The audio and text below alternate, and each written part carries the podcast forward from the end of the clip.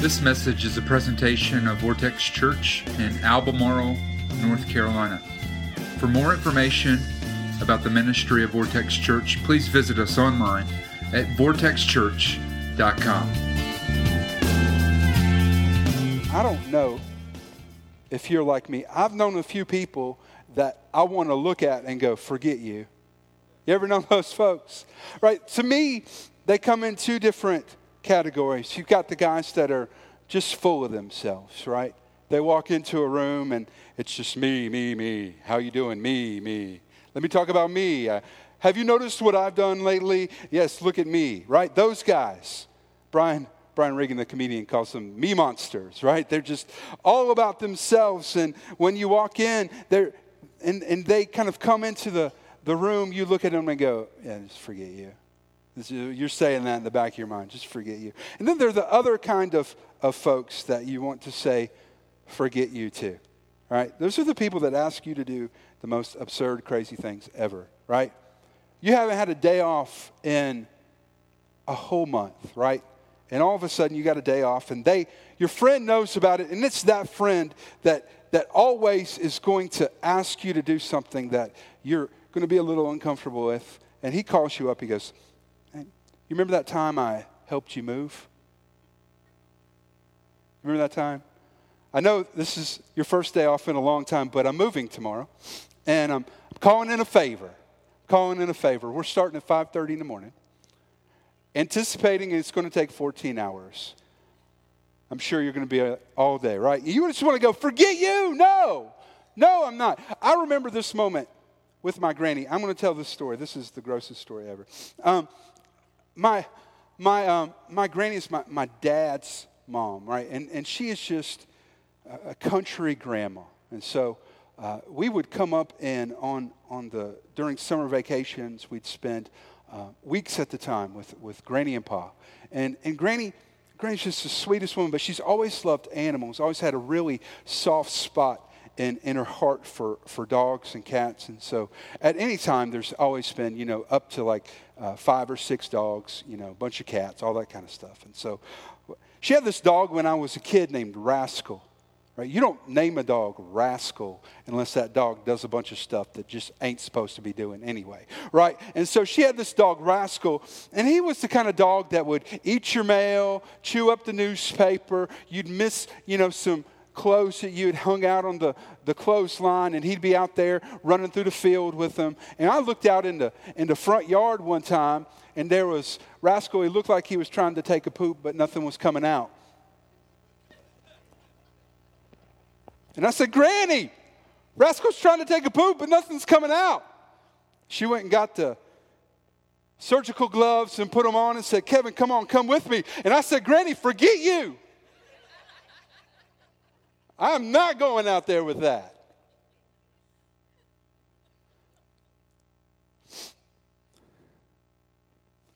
Now, sometimes we need to go into the bathroom and look in the mirror, though. And that person that's staring us back in that mirror, we need to have the strength and the guts to look at that person and say, Forget you. That's what this series is about. Two weeks anchoring into John 3. And in John 3, there's a small passage that begins this way. And I'm going to read this first, and then I'm going to set a little context for you. John 3, verse 23. They came to John. Now, this is John the Baptist. They came to John and said to him, Rabbi, that man who was with you on the other side of the Jordan, the one that you testified about, well, he is baptizing and everyone is going to him. Now, understand what's going on. John the Baptist has a ministry. He really may be suggested by archaeological evidence the largest single person to have impacted the known world outside of Jesus. I mean, we're talking first century.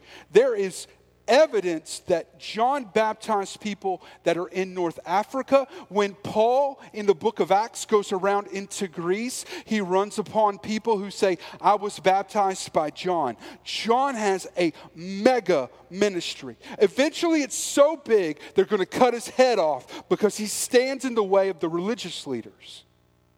He's also Jesus' cousin. They've been friends since they were children. And John baptizes Jesus.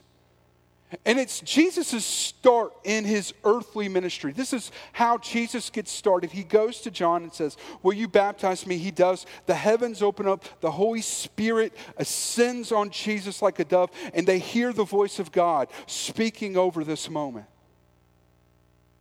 And shortly after that, more people are crowding to be baptized and to listen to the teachings of Jesus than we're listening to the teachings of John. And, like many good church members, John's disciples are upset about that. Hey, John, you know, you know that guy that you prayed over? Everybody's leaving our church to go down the street and listen to him now. They're going, I mean, John, what, what are we doing wrong? What's, what's happening? What's happening in, in, and Jesus would say of John the Baptist that there was no greater prophet in the Old Testament or in the New Testament than John the Baptist. That's how significant his ministry was. And he looks at this circumstance in John 3:30 and says this. He must become greater. He must become greater. Jesus needs to become greater. You see, at this moment, John is echoing something that needs to be placed in all of our heart. He knows who he is. It would have been quite easy because of the scope and the magnitude of his ministry for him to get confused on who the Messiah was. That's just Jesus. He's my cousin. No big deal.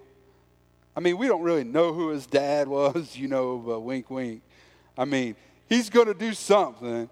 I mean, he's a good guy. God's evidently been with him, but I mean, look at what I got going on, you know? He didn't do that. He knew who he was. He knew that for the plan of God to go forward, Jesus had to be the Messiah. He was not the Messiah. Jesus had to become greater. And so he says this He must become greater, and I must become less. For, we're going to anchor in to that verse for two weeks. We're going to anchor right there into that verse because that is a profound statement. It is a profound statement to think about God becoming greater in our lives and us becoming. It's so great. It's so profound. It's remarkably countercultural. It's not at all the way that we think about becoming greater or us becoming a bigger part of God's plan or God growing in our lives. Here's some things that I think this verse does for us in giving us a different perspective. The first thing that I would tell you is that number one, we make a pretty bad center. For the last three weeks, we spent uh, looking at the idea that Jesus wants to be the center of our lives, that it is not enough to put God at number one on our priority list because that lets us have number two without God. God needs to be the center of our lives. That way, He infects every part of our lives. That Jesus is not just number one, He's Jesus in my family, Jesus in my job, Jesus in my relationships, Jesus a part of everything. And the truth is, is that we make a really bad center. We make a really bad center for life. And life just doesn't go good when it's only about us. And John the Baptist had the opportunity to make it all about himself, but he didn't. He said, It is good for him to become greater and me to become less. The second thing that I would tell you, and this is so different than the way that the world would teach you is that second place is okay.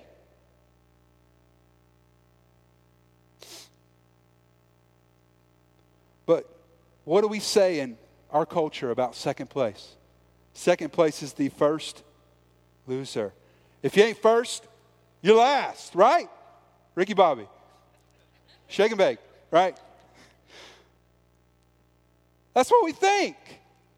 That's, I mean, that's the way we think about life. If you're not first, eh, you might as well be last. But he's, John the Baptist is saying, listen, he, he needs to become greater and I need to become less. God has not called me to be in first place. When's the last time you heard somebody say that? Yeah. God didn't call me to win. God just called me. I'm going to come in second place. You know, I'm going to be the second greatest prophet that ever lived. Jesus is the best. I'm, I'm second. But second place is okay when we're following God's plan in our lives. The third thing that I would see is that being first, best, and important takes a second place to Jesus. The idea of winning and being competitive and being the best, all of that, all of those things need to take a second place to Jesus. He needs to become greater. We need to become less. Look at this quote from Mother Teresa. This is so profound.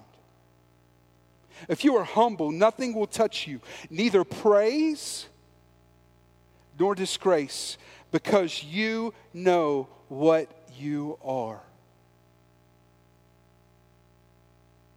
You see, John knew who he was.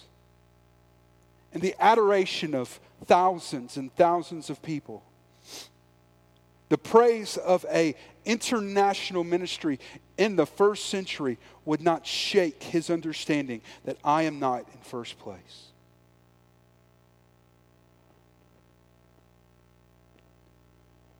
I don't know if you guys know much about classical music. Right, I had to take music appreciation when I was in college. I wouldn't know much about it unless I had to take music appreciation. I've listened to it. I put it in the background sometimes. Mostly what I listen to when I'm writing is uh, scores for movies. I don't even listen to uh, older stuff. But one of the most celebrated classical artists is uh, Ludwig van Beethoven. All right? And you, you've heard Beethoven before, back in grammar school and in high school and music classes. And, you know, the thing about Beethoven's era was the health care that was provided was so substandard to what we have today. And in those days, when a person became wealthy, they became very worried about the health concerns that might affect the job that they were doing. And so at an early age, because there was concerns from family history, Beethoven became very concerned about losing his hearing. And as he gradually crept into his adulthood, his hearing started to get worse. And he went to every doctor, everywhere, sought every remedy. And with all of those employed, Beethoven went deaf. one of the greatest classical composers in history, went completely deaf. And now, if you sit in a music appreciation class today, most of the professors, when they go through Beethoven, will tell you that he wrote some of the best works that he ever composed after he went deaf. Because there were things that he had to learn that he could only come to understand by losing his hearing. You see, sometimes what we need to find can only be found if we lose what we have right now.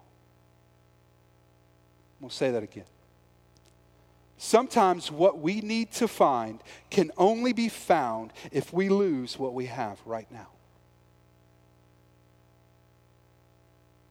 And I would tell you today that if we want to embrace a life that says, Jesus, I want you to be more, I want to be less, then there are some things that are in our lives right now that we have to lose. We have to let go of them. The first thing that I would tell you that you need to lose is this you need to lose your focus. You need to lose your focus. Read this with me as we put it on the screen Hebrews 2 2. Let us fix our eyes on Jesus, the author and perfecter of our faith. Let us fix our eyes on what? Jesus. How many of us today, if we're just blunt honest with ourselves, would say, hey, right now, the eyes of my life, the eyes of my heart are transfixed on Jesus. I would wager that there won't be many of us that would raise our hand in that. And it doesn't mean that our eyes are fixed on bad things.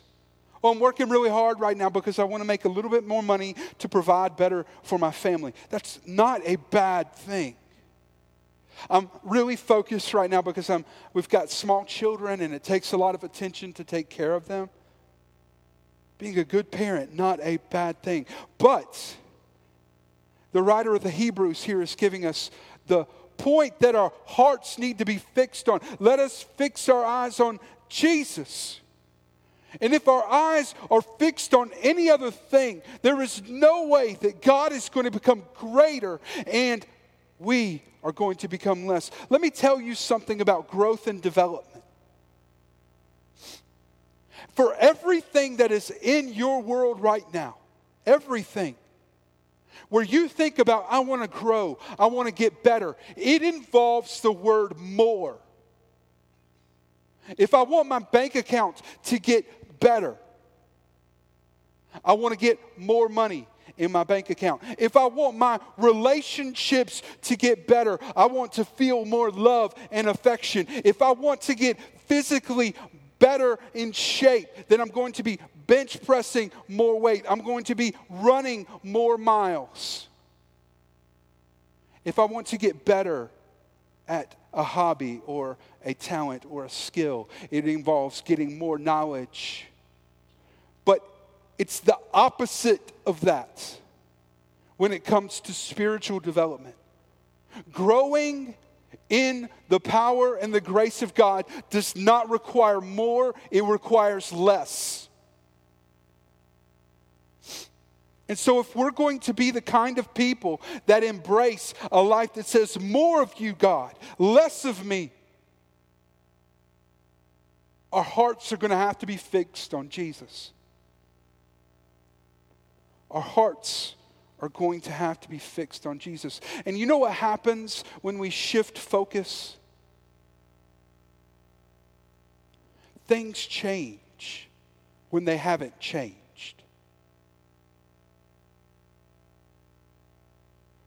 On the office wall, where Amanda and I did our premarital counseling, there's an old gentleman who did did our, our premarital counseling, he was just very wise, and we spent quite a bit of time with him as we were preparing to get married.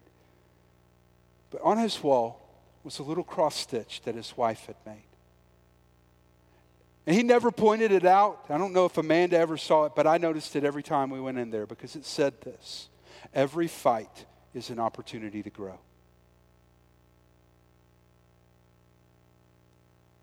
Every fight is an opportunity to grow. I mean, when the world looks at a fight, they think that's separation entering into our relationship. But God can take conflict and use it to bring us closer and to grow our relationship. See, when we shift our focus somehow, even in the midst of difficulties, the things that we're experiencing can shift. It's really where death and things that look dark can become full of life. It's where we look at obstacles and we start to see opportunities. When we get into situations where we feel desperate, afraid, despair rises, anxiety rises, that we look at it and see hope. You see, when we shift our focus to Jesus, when we let our eyes be on Jesus, who is the author and perfecter of our faith, when we can do that, somehow God can take the same circumstance, repackage it, re give it to us, and it, all of a sudden, that which was a liability becomes a blessing. The second thing I need to lose is my stuff. My stuff. I mean, isn't that really the message of what a growing life would look like? That we would be acquiring more stuff? That we would have a bigger house, a better car, more money in the bank account, that we would have the, uh, the adult appropriate toys. I'd have my motorcycle, I'd have my little vintage car that I work on, that I would have those things, right? Because life is about acquiring more stuff. Well, it's not. It's not. And, and the people who have lived that life are often at the end of their journey some of the most empty people because there is never enough. That appetite for stuff is always wanting more. See, that's the only word that an appetite knows is more. It will never be satisfied. But when we turn our appetites to an infinite God, God can fill us. We need to lose our stuff. Look at this verse, Ecclesiastes 5:10. Whoever loves money never has money enough. Whoever loves wealth is never satisfied with his income. That one hurts, guys. Because it's saying, hey, replace it. Whoever loves shoes never has enough shoes. Right? I don't know how many shoes you have. I have a lot of shoes. I'll just go ahead and confess that. All right? Whoever loves shoes will never have enough shoes. Whoever loves cars will never have enough cars. Whoever loves money will never have enough money. That appetite is always going to be saying, more, more, more.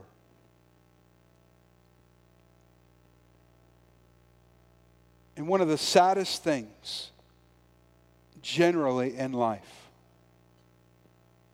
are people who have been richly blessed by God, who are confused about who owns their stuff. Because I would tell you right now that I don't own a thing. Now, I have been asked by God to be a steward of a bunch of stuff, but I don't own it. The money that's in my bank account did not come from me. It came because God blessed me with capacities. He called me to do some things that my wife has also been called and responded to that. He has blessed us. It's His money. He's just letting me be a steward of it. My kids, I love my kids. I have great kids. I got to take care of them pretty much all day yesterday. My son, I mean, he, he can have like the nastiest blowout poopy diaper and he's just looking at you like, I love you. I, I love, I'm like, God, this is so gross. I'm going to take you in the sink, you know? And he's just looking at you like, smile, big, he's a smiley guy. And you want to know something? I don't own them. I don't own them. They're not my kids. They belong to Jesus. And see, when we get confused about ownership, who owns our stuff. We'll let our stuff, that which is a good thing, become a supreme thing. Look at what Jesus said in Matthew 6. No one can serve two masters. Either he will hate the one and love the other, or he will be devoted to the one and despise the other. You cannot serve both God and money. You can't have two gods. So we need to lose our stuff because our stuff can become our God. And the last thing that we need to lose, we need to lose our life. Matthew 10 39 says this Whoever finds his life will lose it. Whoever loses his life for my sake will find it. See, that's a confusing verse. And it's a verse that we don't like.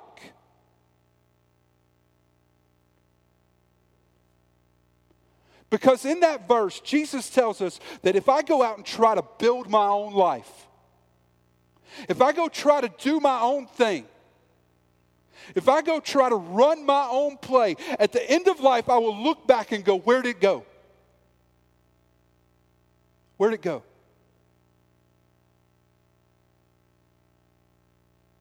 I mean, I've had 60 years. Where'd it go? I mean, I must have lost 30 of those years.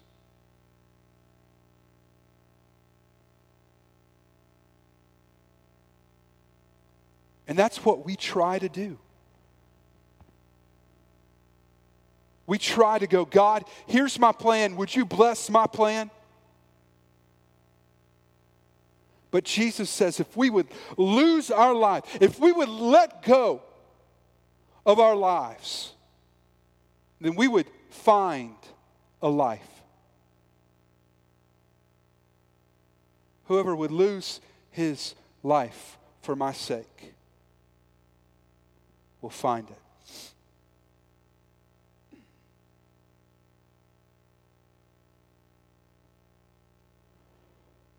You know, losing your life should involve you becoming interested in the life of somebody else. Losing the focus off of your life, taking the radar off of your own life and putting it on someone else's should result in us becoming interested in someone else. Wanting to have an eternal impact on the life of somebody else. And I've told you this, but I want to remind you of this that what God does to you is meant to be done through you. And all too often, we sit back when God has blessed us and we go, Oh, God loves me. Look at how much He loves me. Look what He did. Look at how He brought this about in my life. I am such a prize to Jesus. And we sit on a blessing that God's done. But when God has blessed you, when God has given to you, the intent is not that you would sit on it, but that you would bless others. Being around people who have sacrificed financially to get out of debt, to put their family into a good fiscal shape, right? That they're in a good financial place as a family. And watching them give generously is one of the most rewarding things I've ever seen in life, ever. They're some of the happiest, most content people because they've gotten invested in the life of somebody. They realize that what God has done to me was not just for me, God intended for it to go through me, and they give and they bless others. So when God has encouraged you,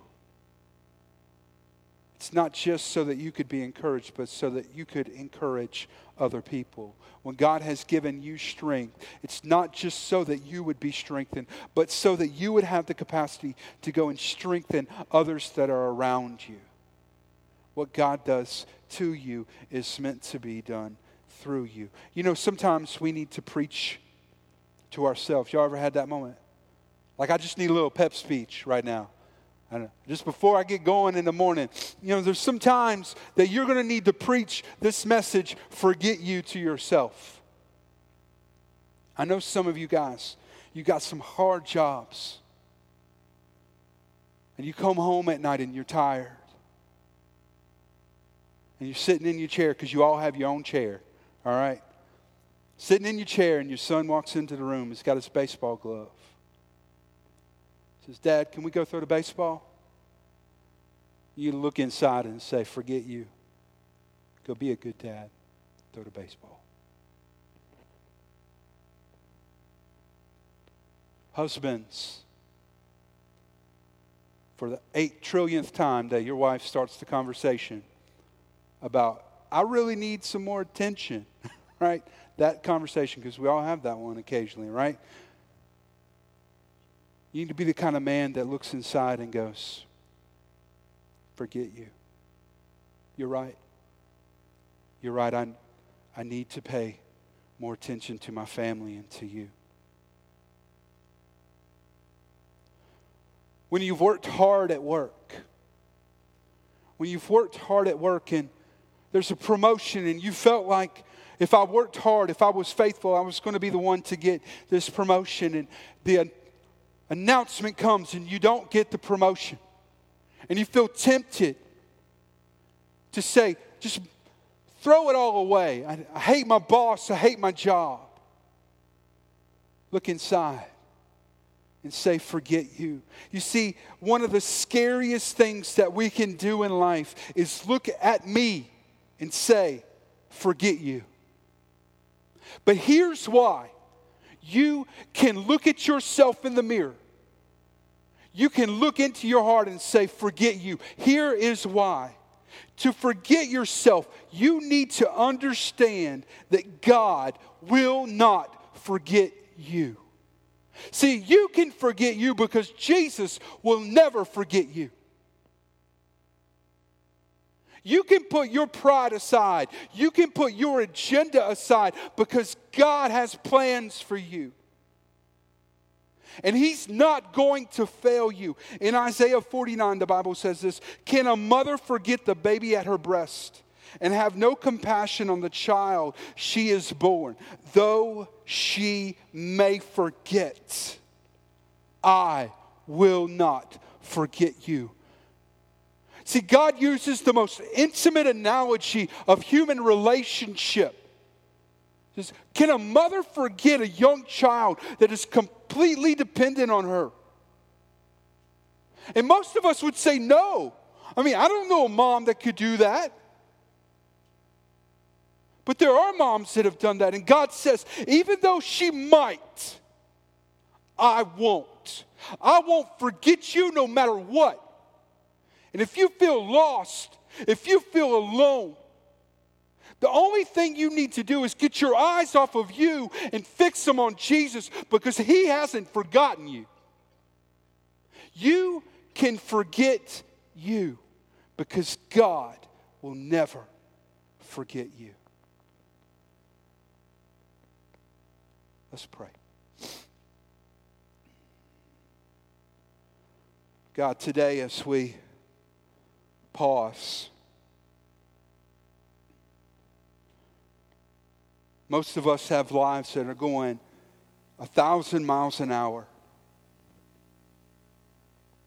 And today, God, we need you to come and wake us up and shake us up. We need to forget ourselves.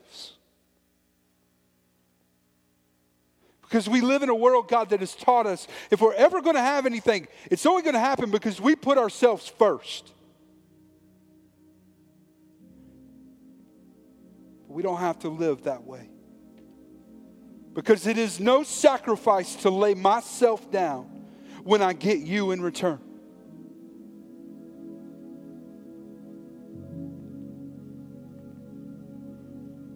So today, God, many of us in the room, we need to do that. We're in that place today that we need to put ourselves aside and we need to receive you.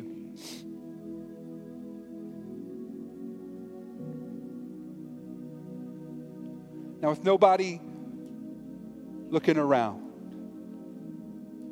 everybody quiet and still, eyes closed, heads bowed, let me ask you a question today.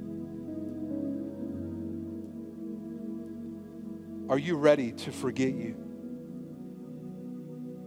Are you ready to forget you? Are you ready to stop running a race that's fighting for your position, your number one position? Are you ready to forget you?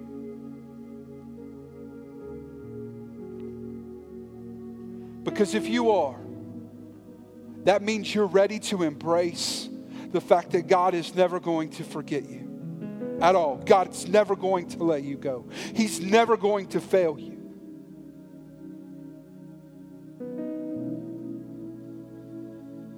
So if that's you and you're here today and you've decided, hey, I'm ready. My life has been way too much about me, way too little about Jesus. I want to make the change. I want it to be different. I want the life that God wants to give me. It needs to become a life that says more of Him, less of me.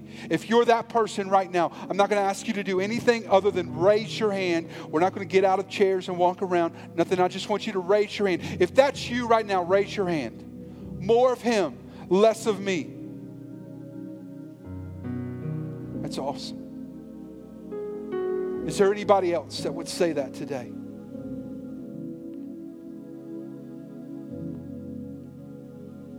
So, God, for those of us that are here, that are raising our hands, we need more of you, less of me. God, we're going to look in our hearts and say, Forget you. Forget you. Forget trying to be first. Forget trying to win. Forget trying to be the man or the woman. Forget trying to earn your favor. God, we're just going to embrace the fact that we can forget ourselves because you will never forget us. So, God, we thank you. Thank you for what you've done in lives this morning. In the name of Jesus, we pray.